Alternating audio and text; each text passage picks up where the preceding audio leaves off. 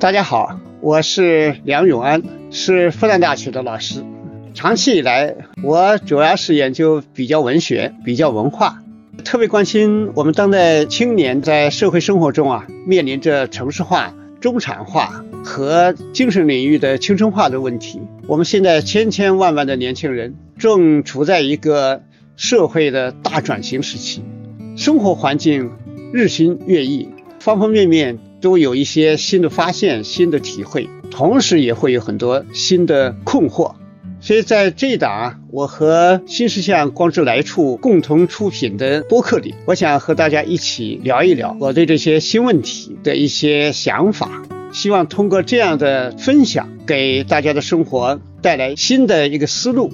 在这个过程中啊，我也和大家一起分享我自己感兴趣的一些书、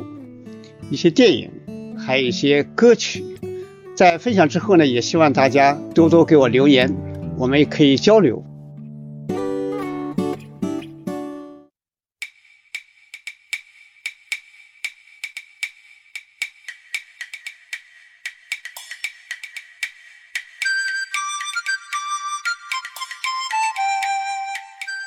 今天呢，我想跟大家聊一聊重庆，重庆的一个老茶馆，叫交通茶馆。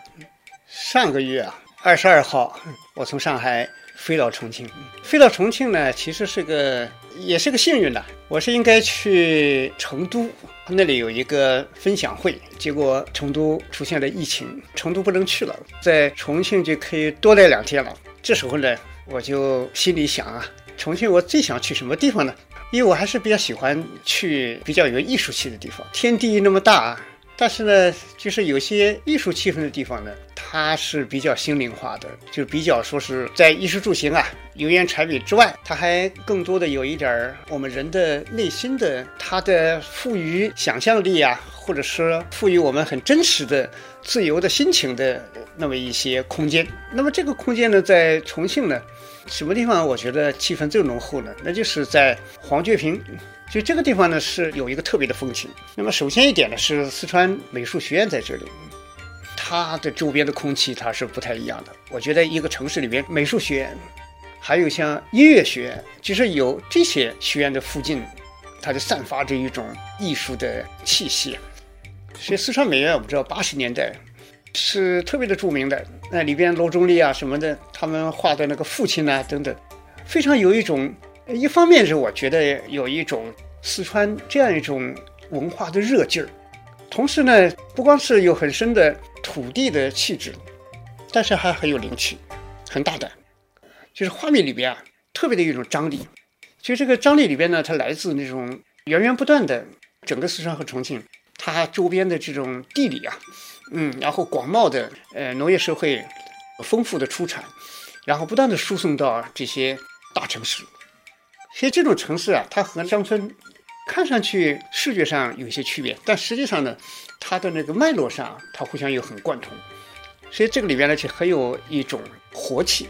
那后来这个黄觉坪这个地方啊，也发生了一个很大的一个变化，就是这个地方呢，因为有这个四川美院，零七年就到现为止已经是十五年前了，周边一个街区啊，就变成了一个涂鸦艺术街。就你现在去看啊。那种五颜六色的涂鸦特别的多，就沿着街两边扩散出去，而且很多地方还有燃料，你自己去涂，自己爱画就画什么。我们知道涂鸦这个艺术在亚文化里边啊，它是特别的有一种青春气的。我觉得涂鸦本身是一回事，就是能够在这个地方搞出这么大一片涂鸦区，这就很不简单了。我们说，在我们国家的目前的城市空间里边，路文化很发达。路两边的各种商场，你像上海南京路啊、福州路啊、金陵路啊，呃，什么路路两边。但是呢，路文化可以，但是街区文化就相对比较薄弱。它要形成一个区域，这个呢就需要社会的自生长，就是不能光靠是政府啊，光靠规划，就是它要靠社会的自身的这个活力、那种能量，包括从资金啊，包括从人才啊，包括各种各样的创意啊等等。包括这个设计啊不一样，所以中国在整体来说，我觉得街区文化还不是很丰富的条件下，就是零七年就在重庆黄觉坪这个地方搞了个涂鸦节，所以你去了那以后啊，你觉得人很恣意，爱画什么就画，各种色彩都是很鲜明的、很热烈的，所以赋予一种青年文化的特质。所以这也是很有意思的。这个地方以前还搞过涂鸦艺术方阵大游行啊，还也搞过那个网络涂鸦大赛啊等等。就这个里边，涂鸦文化实际上它是有一种非常好的一个扁平性，就是民主性。就不管什么人，专业艺术家或者刚刚会画的人，只要你那有想象力啊，你都可以画。而且那个地方有很多商店啊，都卖这个直接卖燃料，直接卖笔，然后你拿出去就自己画吧，所以还是很有意思的一个地方。但是呢，我想去这个黄觉坪啊，其实呢，一方面它有一种艺术气氛，但是更重要的是呢，就我很想再去那里一个老茶馆去坐一坐。那个老茶馆啊，名字呢就是很普通，交通茶馆。大概是三年多前我去过一次，那是被两个学生带去，匆匆忙忙的，在那一会儿就走了，但印象特别深。这个茶馆里面的，从那个顶啊。一直到地面还用的桌子，那些八仙桌，那些椅子，那就是完全都是旧物啊！坐在里边呢，你就感觉啊，一下子回到了几十年前。这个时间啊，在这里面就好像是一下子凝固住了，哎，好像是从时间的深藏里边突然冒出来这么一个活生生的一个画面，或者是一种氛围，一种生活的实景，所以这个气氛是很不一样。所以我那次啊，三年多前到重庆，哎，我就心里是非常吃惊，就觉得奇怪啊，周围的街铺啊，周围的这些商店什么的，都变成其他城市差不多的改造过的，一个一个的小吃店呐、礼品店呐，什么什么各种店。但为什么单独就这么个地方？哎，它就像时间里面突然静止了一个地方，这个静止的部分，哎，它居然保留下来了。这让我想起十来年前吧，去法国，去里昂。里昂我知道是法国第二大城市，左大河那么漂亮，还有特别古老的大教堂，还有罗马时期的遗迹。但是我去了以后啊，我是特别特别的要去看一个地方，那个地方叫卢米埃尔兄弟电影博物馆。就我们人类电影啊，是一八九五年十二月，大概是十二月二十八号算是起点。这一天呢。就来自里昂的卢米埃尔兄弟是个双胞胎，他们跑到那个巴黎的印度沙龙，其实是个地下室，在那里呢放他们拍出来的四个短片，所以从那一刻开始，电影就算诞生了。而里昂这个卢米尔兄弟，他的电影博物馆，这就是电影的起点。所以我去了以后呢，哎，其实更加让我觉得有一些惊奇的，它里边就是保留了卢米尔兄弟当年拍电影的。老摄影棚，这个摄影棚实际上就是用他这俩兄弟的老爹的服装厂。但是里昂这些年也是大发展了，这也是拆了那么多东西，但是偏偏就把这个卢米尔兄弟的老的摄影棚，就是老厂房留下来了。所以这就是幸运呐，就是艺术的幸运，历史的幸运，所以就特别好。所以我来到重庆黄觉坪的他的老茶馆、交通茶馆的时候，一下子心里面就觉得，哎呀，我们人类啊！有时候啊，真是，哎，你也不是说是多么多么的人为，就偏偏就留下了这么一个空间，哎，这个空间呢，在其他的都变成同质化，都是在蓬勃的改造的时候，这个地方越来越显得珍贵了。这个黄觉坪啊，这个名字啊，哎，我就想跟这个茶馆呢，实际上是在气脉上是相连的。有一种树是黄桷树，它那个根。特别会因地制宜，特别的是有一种顽强性。就如果地下有个石缝啊，它把根扎进去，它就会把自己长成一个长方形。我觉得当年可能这个地方有很多黄桷树。这个交通茶馆你去啊，在熙熙攘攘的街上，如果你不是专门去啊，如果做个外来人，那就匆匆走过了。但是因为我是专门找着去的，拿了地图一索引，上次去我都不太记得具体的微观的位置了，一查。哎，到那儿，你看这两边都是很稠密的店，中间有那么一个小小的口，然后呢，你下去就像一个小后院一样的往后面走，就这么一个地方。进去以后呢，你看那个面积啊，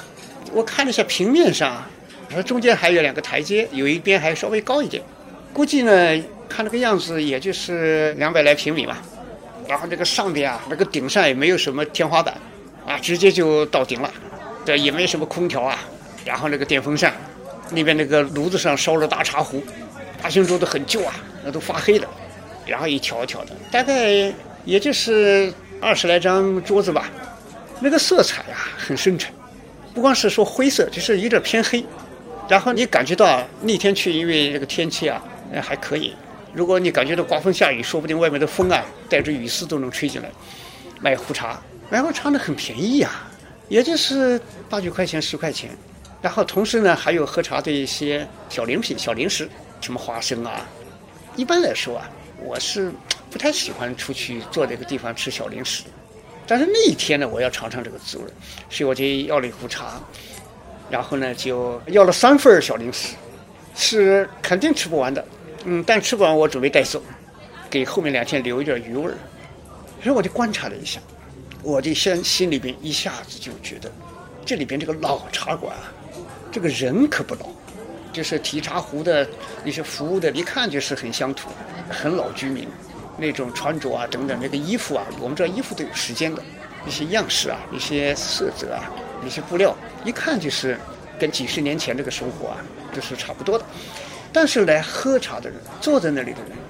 穿的都五颜六色，而且大多数都是很年轻的人。是这个时候，我心里就有点感叹：为什么年轻人九零后，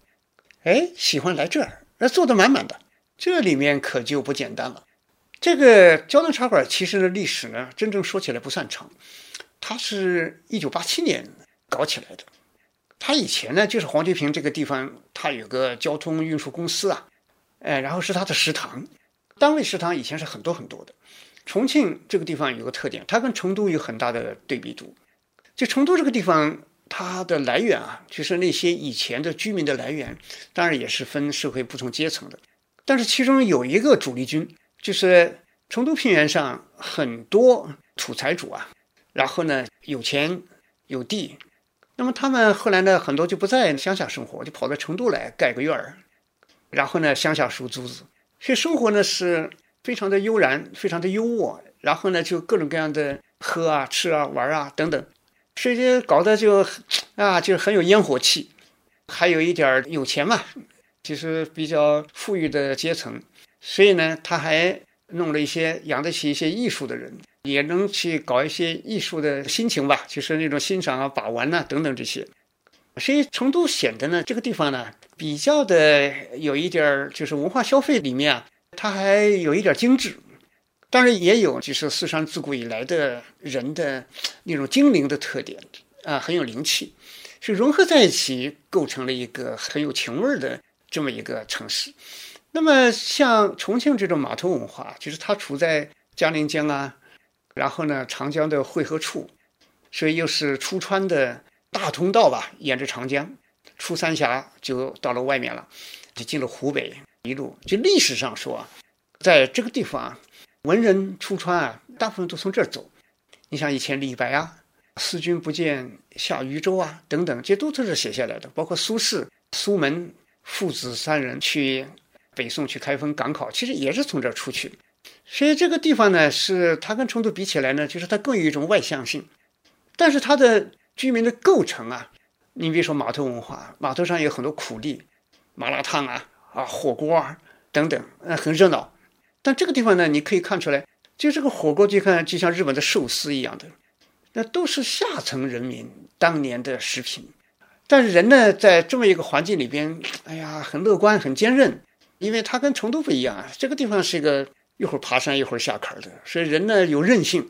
起起伏伏。人在这么一个风风雨雨、起起伏伏里边，也有一种乐天的气质。你想想，它里边棒棒是吧？以前重庆很多拿一根棒棒，然后给人挑担子啊，出苦力的，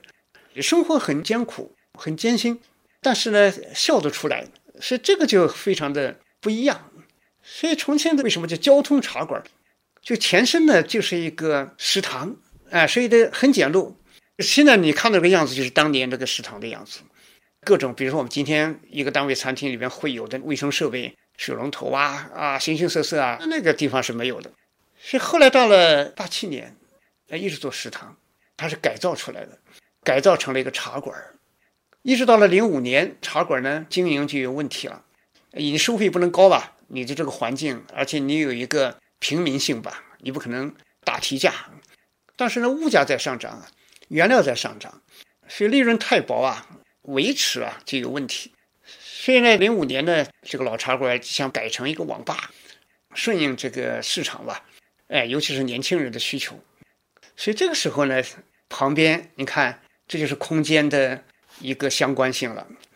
因为旁边的那个四川美院的师生啊，经常来这个茶馆啊，一方面也是体会一下老日子，二方面呢，这里又便宜，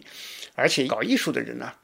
嗯，其实我觉得有点好。艺术有时候它不是讲物质条件多么好，哎，更加的是讲里边的一种风格，或者是讲里边的一种心灵空间吧。就是那种绵绵不绝的时间潺潺流动的地方，相反对艺术来说，哎，他可能觉得还更加的安心。所以这个茶馆呢，就因为跟四川美术学院相邻，而它要改成网吧了。那么情感上，很多美院的师生呢就很留恋它了。所以这时候，美院的一位老师啊，一个油画系的教授，就是陈安建，他后来就出面，后来就把这个茶馆啊，就把它承包下来。就承包下来呢，其实肯定也不是为了经济效益了，但是也是一份老记忆，一份文化心情吧。承包下来之后呢，就尽量的保留它原来的原生态、原始的面貌。所以就在重庆黄继平正街四号这个地方，这个老茶馆。就这么留下来了。说你现在进去啊，你看到它，你要知道它是经历了一次大大的一个商品化的一个大浪之后，绝后余生留下来一个东西。因为有时候啊，你就没有一个人去有心的去努力一下，有些东西就在时间的流动里边就无声无息的走掉了，而且有一些奇怪的事情也会发生。就是没有一个很好的努力，没有一个有这种历史感、艺术感、文化感的人的话，哎，这个东西慢慢就不见了。就是有一件事我是印象特别深，大概是零几年我去一个著名的西南古城吧，就不说是哪一个了。去了以后呢，我发现啊，这个街上在干嘛呢？就是把老茶马古道以来那条老街的那个石头路啊，都在把它撬掉，可能是嫌它凸凹不平啊，那么撬掉了。这个撬掉之后呢？要干嘛呢？要铺成柏油路，当时是太惊叹了，因为你那个老石头路上啊，那都是几百年的马蹄子踏出来的，那种里面的那个历史沧桑啊，尤其是下雨的时候，你看那条路的那个，我们不是把它诗化，而是说一代又一代啊，他从这条路上走，一波又一波的马帮从这走，就是这就是我们民族的一个深切的历史痕迹啊。就这么一家伙就把它挖掉它，要柏油路，真是太想不通了。后来过了一年多，我又去那个地方，果然变成柏油路了。但是让我更吃惊的是，又过了两三年，我再去的话，啊，没想到又变成石头路了。而这个石头是新石头了，打磨的平平的，整整齐齐的，就原来那种老石头路的历史里边的深切的那个痕迹是荡然无存的，根本就不会有的。那为什么会又搞成石头路？那肯定是觉得柏油路太没文化，后来又想干脆又又变成石头路，这么折腾啊！这样的情况损失不知道多少东西。所以这个交通茶馆就在这么一大波除旧布新这么一个过程里边，它留下来了。世界上这样的遗存是少数，甚至说是个别，很珍贵了。你看一进去。它是那种老式的木架的那种结构，因为都是很简单的单位食堂嘛。现在用的料也不是是什么精心加工啊，按高标准做的。仰头一看，上面的梁啊，都有点扭扭曲曲的，是墙上的那个灰啊，有的地方都有点剥落。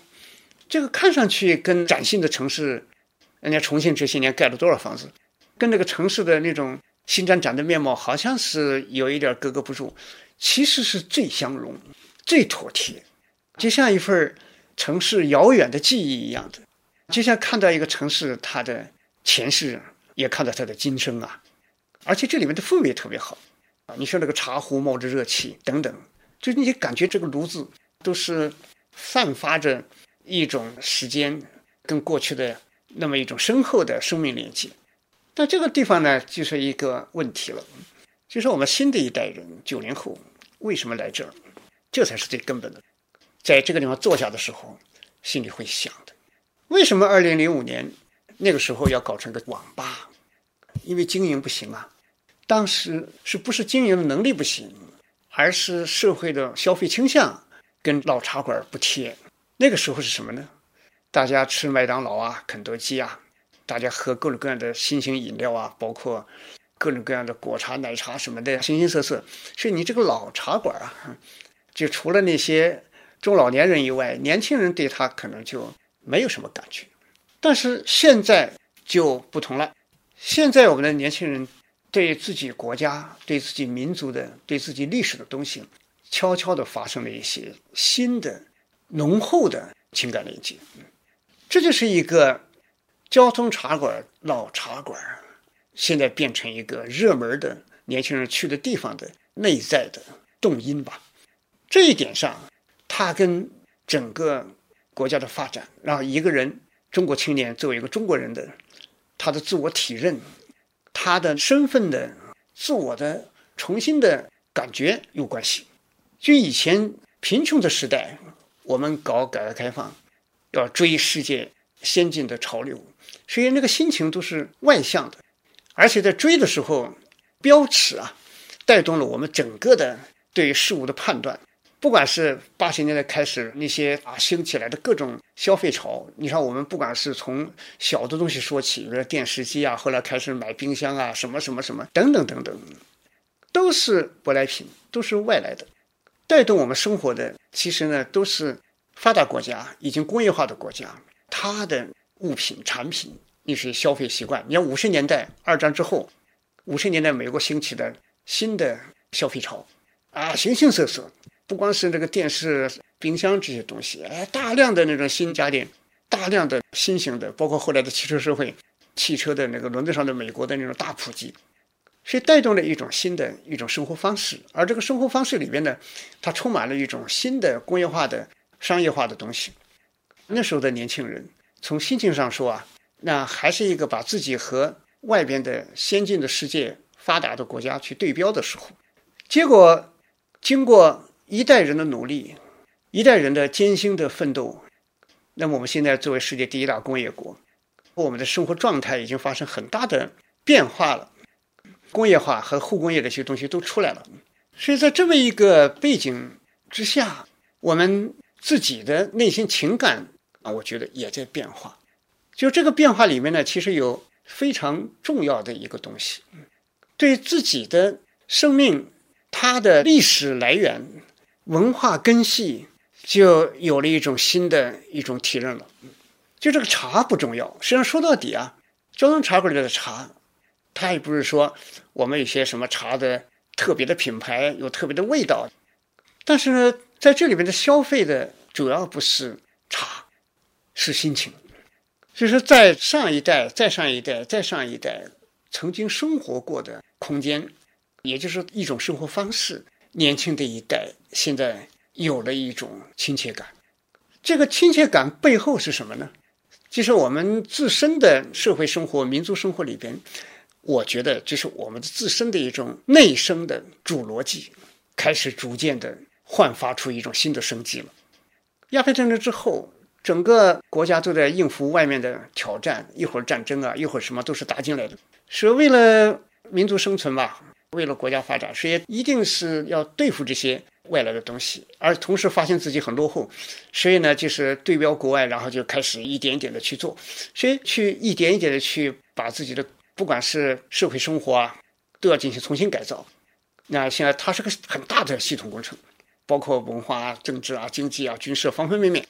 所以这就是一个外部的逻辑，它在某种程度上主导了你的内部逻辑，就说你自己的那个根性啊。就释放不出来，就自己的主逻辑释放不出来，而现在呢不同，现在我觉得在年轻人来说，他是在发展了的国家的基础之上，然后有了自己的一种内在的主逻辑，就这自我的肯定，对自己的不管是民族身份啊，或者是对自己的价值的一种确定性、确认性，这个当然是背景，就是经济要发展，国家有个大跨越。这一点在国际上都可以看到这种相类似的现象，你比如说，我记得是大概是一八九六年还是九几年，就说日本的宫城啊，就是仙台这一带发生地震，这个地震的震级呢不算太大，引起的海啸啊非常厉害，那个海啸有的高度三十多米，呃，非常厉害。是那次地震呢出现了一个情况，就说很多那种一八六七年明治维新之后新搞的洋式建筑很多都倒了，但是呢，很多日式建筑就是毛笋结构啊木构的，哎。它还挺好的保存下来了。其实日本人在一八六七年之后啊，他一一个劲儿的要脱亚入欧，一个劲儿的否定自己的原来的过去的文化传统，甚至生活的一切，那么一心一意的要把自己脱胎换骨，否定自己。但是呢，那次地震之后呢，留下来的建筑遗存呐，哎呀，引起很大的反思，就觉得也不是什么都是洋的好，哎，自己的东西也有很不错的。你看这些房子建筑，它都哎站住了。所以那是一种情形，所以我们说一个国家，它的自身的根性，它的主逻辑，只有在改革啊、开放啊，最后发展起来之后，它忽然呢，哎，就特别作为一个大国，他自己的自我反思、自我体认，他这个这个意识就慢慢起来了。所以这个跟那个黄榉树很像，可以把自己那个根变成各种形状，反正有什么地方有泥土，有可以扎下去的地方，它就使劲往下扎。所以这样才有自己的一个茂盛的枝繁叶茂的这么一个生命。所以我看我们的重庆这个交通茶馆里面的这些年轻人，他在里边呢，他们第一次，我觉得九零后这一代有这样一种感觉，看到自己过去的老时光，上一代人再上一代人他们生活的这种情形的时候，内心深处有了一份从容。脑子里想到的不再是这个东西多落后啊，多贫穷啊，不再是这样的意思。它会唤起一种很温润的心情，就是这个时候呢，就感觉到自己的精神的脉络，在这个之前，在我们的民族记忆里边的老时光，然后呢，自己呢是怀着一种非常非常明亮的心情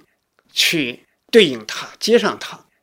接上它不是为了回去。而是获得了我们年轻一代对自己的生命和对自己的历史的一种完整性的关照，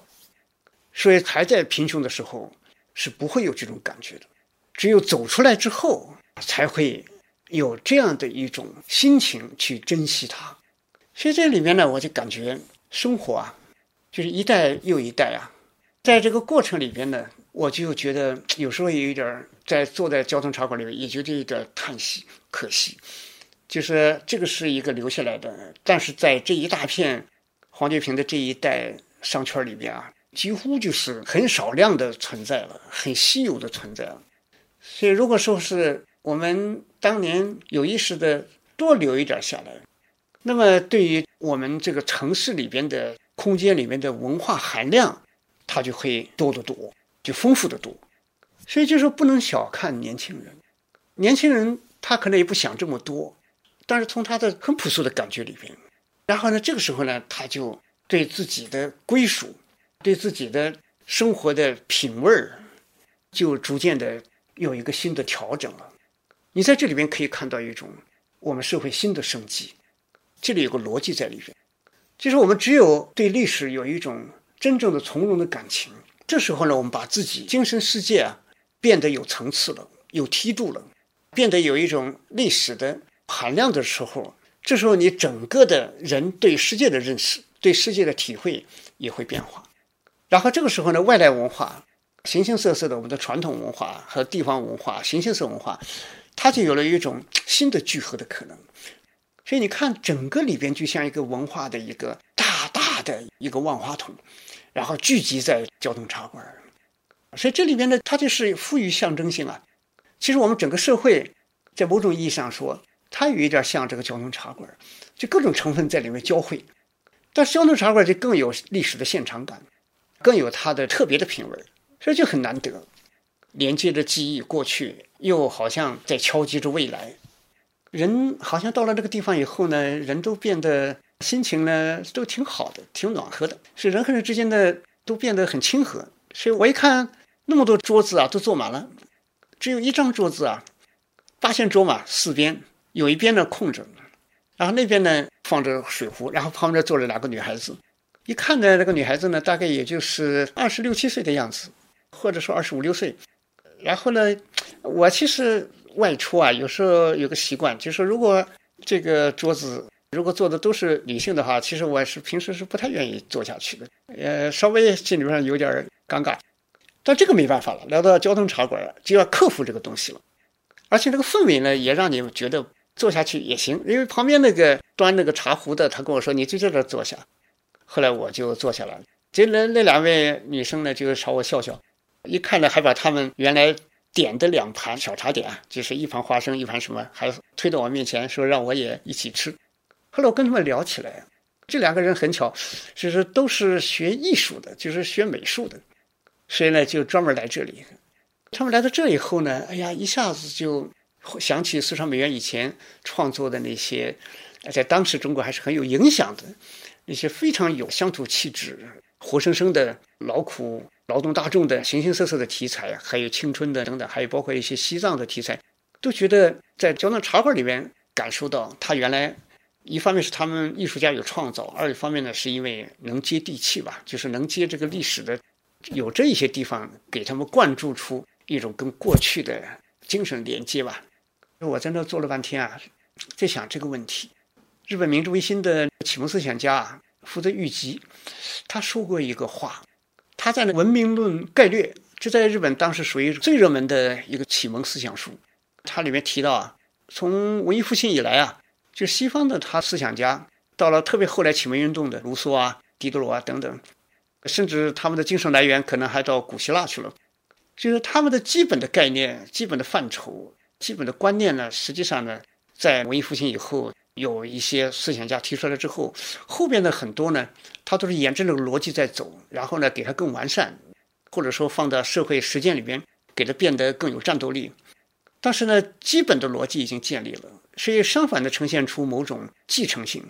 而他说啊，就是日本那个时候啊，作为一个东方国家，很落后，农业的封建性。但是呢，一下子被外来思想所冲击以后呢，它会产生出一种非常非常猛烈的这么一个对撞的效果，非常强的像合金一样的高热的聚合效果。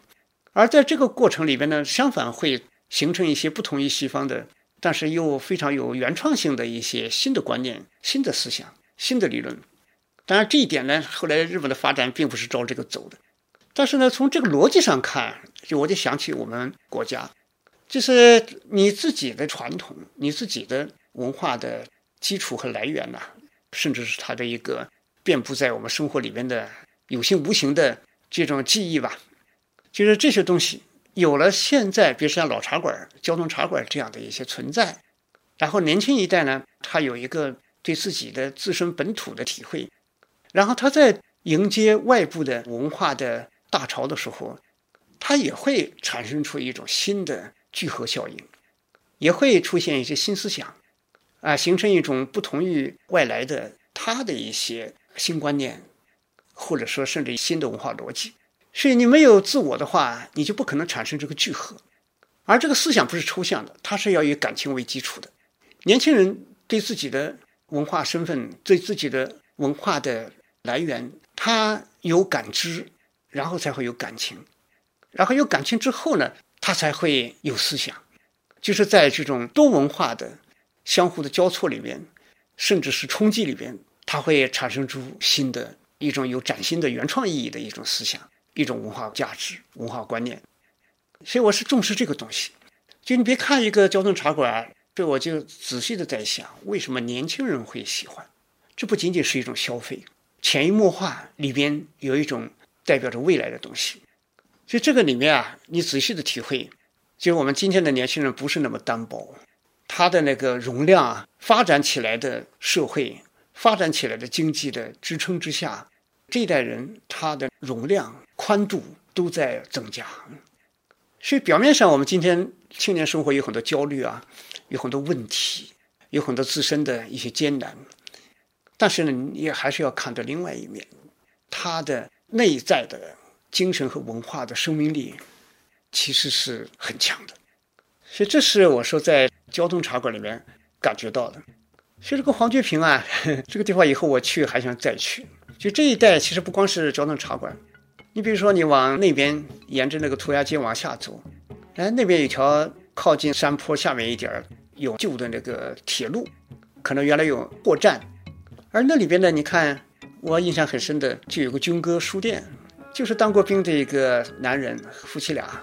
然后就在那个铁路边啊开了个书店。那个书店我看了一下书啊，那基本上很难赚钱的。那很多地方志啊，都是跟重庆有关系的，一些老书、旧书等等。但是他们悠然自得。就是我一下子在那个地方啊，你到那个军国书店坐下来的话，你会感觉到重庆的时间里边有一些人呐，时间是很不一样的，不是说那种急匆匆的商业化的节奏，顽强的保留了一些自己的生命的韵律。爱这个生活，就很简单的去坚持它，所以也不想赚很多大钱，这种草根精神呢，然后呢再加上一些温暖的文化的一种心情，贴合在一起，这里时候就让我更加理解重庆，就是既有这种大码头的见识，有这个送往迎来、大开大合的大起大落的大雅大俗的张力，同时呢。又有一种平常日子的淡淡的心情，就包括这个交通茶馆，包括这个军歌书店等等这些里边，你看他的这个样态啊，看他的表情，看那些人的眼神儿，就是在这个里边呢，他们的这种眼神、表情等等里边，你可以看到一种很乐天的东西，看到一种面对天翻地覆的各种变化的时候，他的。内心深处的那一份淡然。我记得有一次我在重庆的嘉陵江上的那个桥走的时候，迎面来了一个棒棒，就是肩上扛着一根大棍子，专门给人去出大力气挑东西的。但他是个空身的，扛着个棒棒，他那时候可能没揽到活。后来我就站那给他笑笑，他又对我笑笑。我跟他聊起来，哎呀，我说你这样很辛苦啊。他说不苦。哎，我觉得为什么不苦？他说我就喜欢这个。到处很自在，不用像上班的人那么紧张。其实他说了句话，他说：“哎呀，我干这个事情就是喜欢嘛，就像玩儿一样。”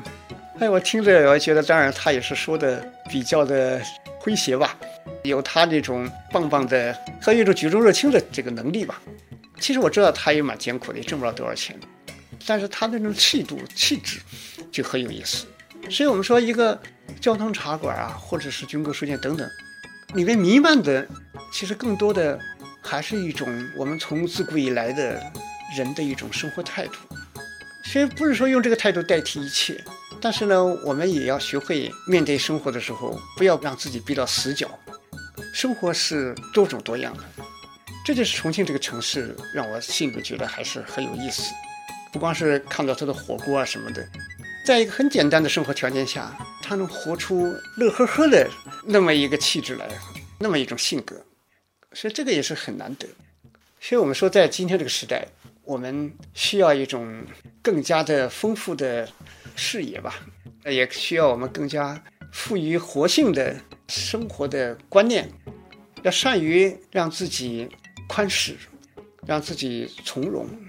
而且我们去旅行的时候呢，尽量。不要去，有的人很追求那种高标准，哎，要好的宾馆了，要怎么样？其实呢，就像交通茶馆这样的一些地方，去了以后呢，你会陡然的觉得身上轻松了不少，会放下了很多很多我们平时的紧张的追求。所以这是我觉得印象就在交通茶馆里边啊，对他走的时候还有点恋恋不舍，以后呢想有时间还想再去，那就是有这样一种内在吧。好，今天呢就跟大家聊聊交通茶馆，把我的这么一个心情跟大家交流一下。最后呢，我还想跟大家分享一首歌曲，是一个重庆的民歌《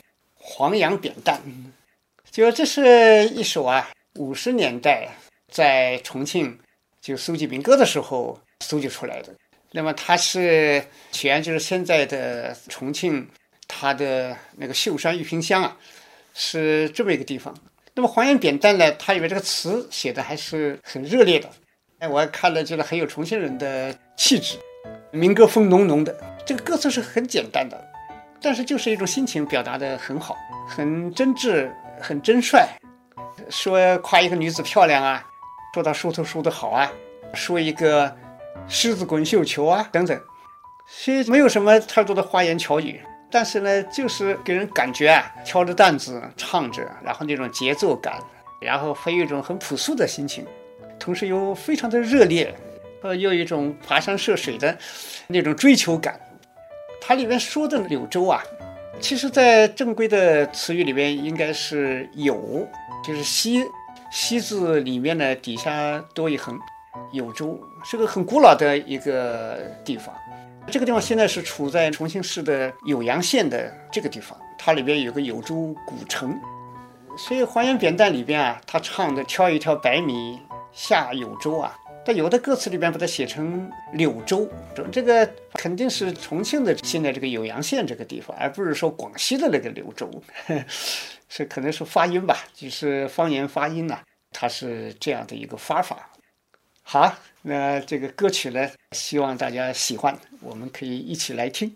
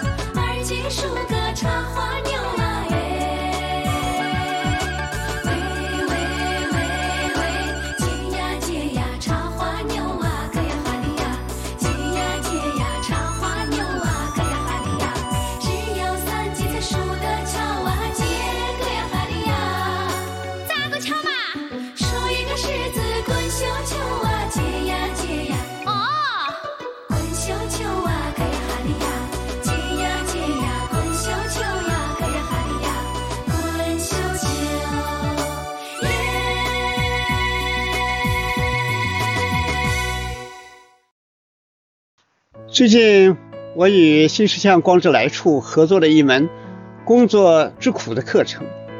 聚焦这个时代工作的一些新问题，